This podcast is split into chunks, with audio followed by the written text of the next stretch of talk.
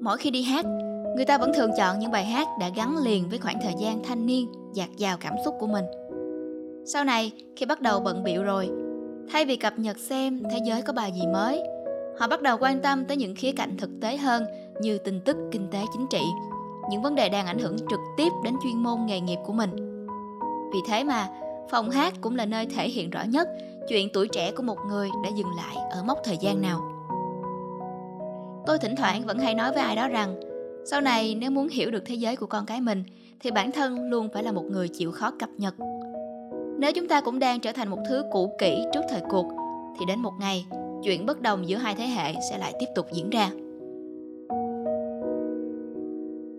Chào mừng bạn đã đến với May Podcast.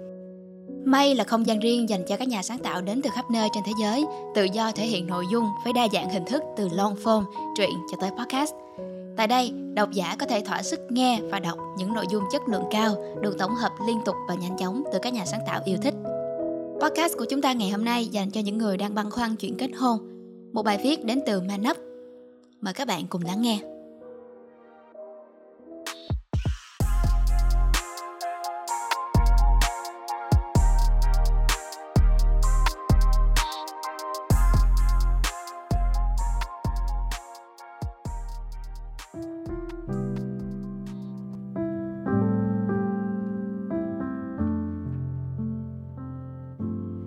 Cuộc đời này, bạn đi tìm một người yêu như thế nào?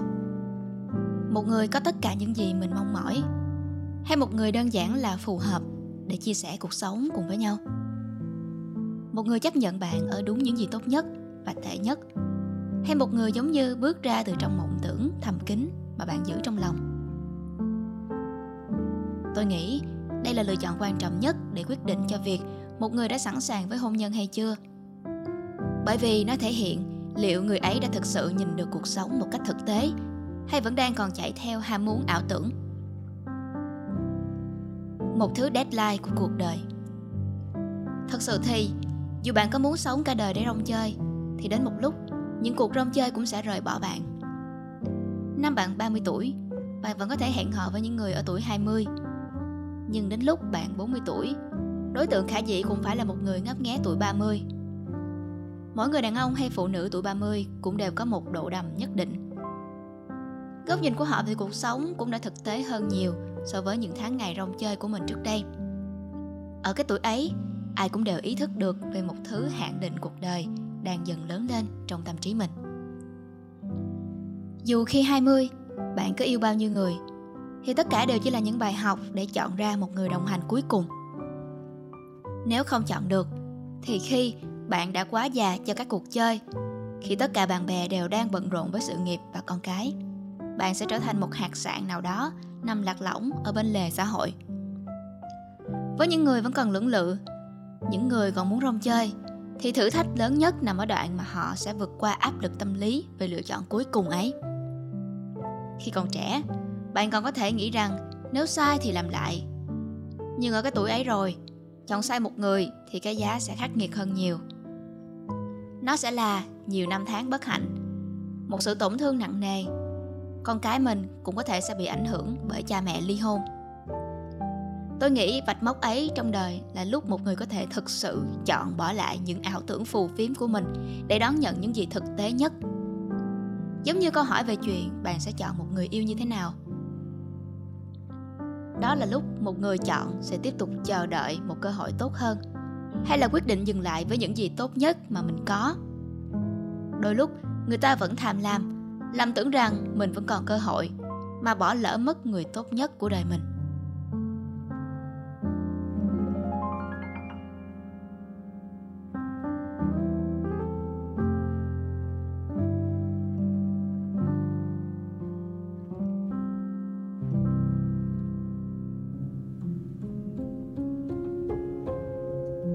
Ý thức về cái tôi của bản thân.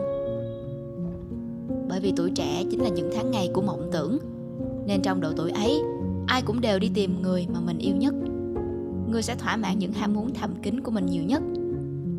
Nhưng vì chúng ta đều là những con người khác nhau, đã khác nhau thì sẽ có mâu thuẫn, nên chuyện đấy không bao giờ xảy ra cả.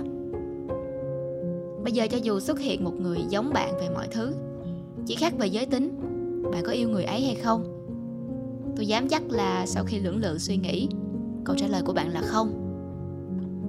Hai người giống nhau quá thì cũng không thể chia sẻ về sở thích tương đồng từ ngày này sang tháng khác. Lúc ấy, người ta sẽ chỉ để ý nhiều đến việc có những tật xấu giống nhau đang kéo cả hai xuống như thế nào.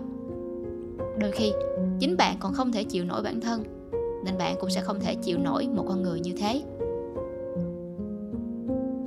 Yêu người quá giống mình cũng giống như việc bạn đang tự khuếch đại cái tôi của mình hoặc tự bọc bản thân trong một cái bong bóng để không phải chịu đựng những sự khác biệt nào ở thế giới ngoài kia nữa và cũng sẽ không bao giờ lớn lên nữa.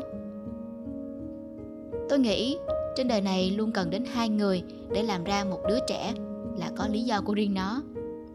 Chúng ta cần một người phù hợp với mình, nhưng cũng có nhiều khác biệt để tiếp tục học những điều mới, tiếp tục tập cách để chấp nhận một thế gian với quá nhiều mâu thuẫn.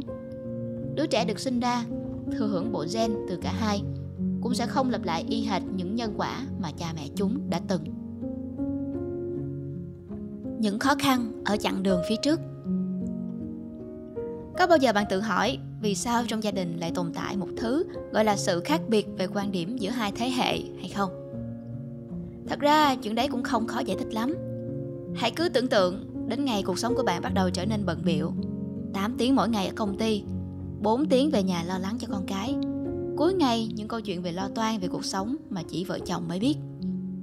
Và thế là về một cái, bạn đã mệt đến mức chỉ muốn nhắm mắt lại để chuẩn bị cho một ngày tiếp theo.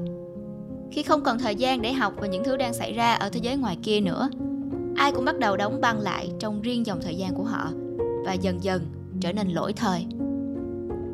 Nếu đi hát karaoke với những người lớn hơn bạn chừng 10 tuổi bạn sẽ thấy họ hát những bài hát mà chính bạn cũng chưa từng nghe bao giờ. Nhưng có vẻ là ở thời của những người đó, những bài hát ấy đã từng là một cảm xúc gì đấy đặc biệt lắm. Mỗi khi đi hát, người ta vẫn thường chọn những bài hát đã gắn liền với khoảng thời gian thanh niên dạt dào cảm xúc của mình. Sau này, khi bắt đầu bận biệu rồi, thay vì cập nhật xem thế giới có bài gì mới, họ bắt đầu quan tâm tới những khía cạnh thực tế hơn như tin tức, kinh tế, chính trị những vấn đề đang ảnh hưởng trực tiếp đến chuyên môn nghề nghiệp của mình. Vì thế mà, phòng hát cũng là nơi thể hiện rõ nhất chuyện tuổi trẻ của một người đã dừng lại ở mốc thời gian nào.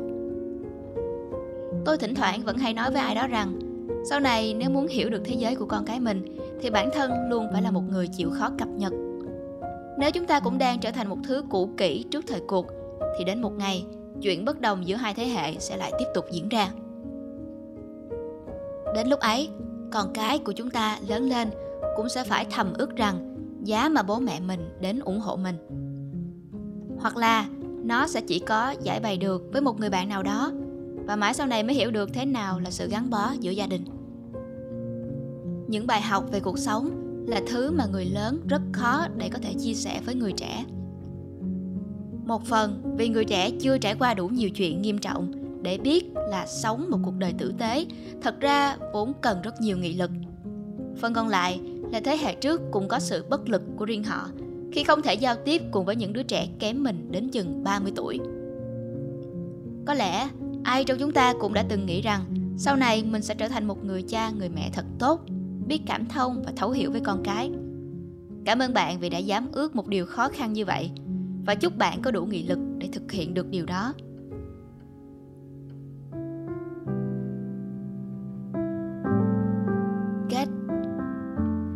Tôi nghĩ chìa khóa để giải được mâu thuẫn giữa hai vế của lựa chọn được đưa ra ở đầu bài thật sự nằm ở thời gian. Đôi khi chúng ta vẫn tham lam mà mong muốn sẽ có được mọi thứ vào ngay lúc này và quên mất rằng mỗi con người đều phát triển từng ngày, chính bạn cũng đang phát triển từng ngày. Thay vì trông chờ mọi thứ mình mong ước sẽ được cơ duyên tạo hóa nào bày ra trước mắt, hãy tự mình biến những ước mơ của mình thành hiện thực. Đừng trông đợi vào một lựa chọn hoàn hảo nào đó nếu bạn yêu ai thì hãy dùng trái tim, tấm lòng và cuộc đời của mình để vun đắp cho cả hai trở nên hoàn hảo.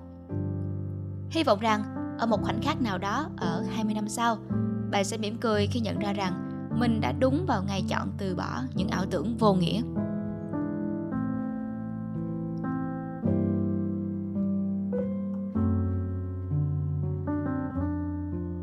Các bạn có thể tìm đọc lại bài viết này trên May May là nơi những con chữ không bị giới hạn, những nội dung chất lượng được truyền tải một cách đầy đủ và những thông tin được chọn lọc một cách tốt nhất. Hẹn gặp lại các bạn vào các số podcast tiếp theo của May, phát hành đều đặn hàng tuần vào 21 giờ mỗi thứ hai và thứ sáu. Còn mình là Ai La Nguyễn. Xin chào.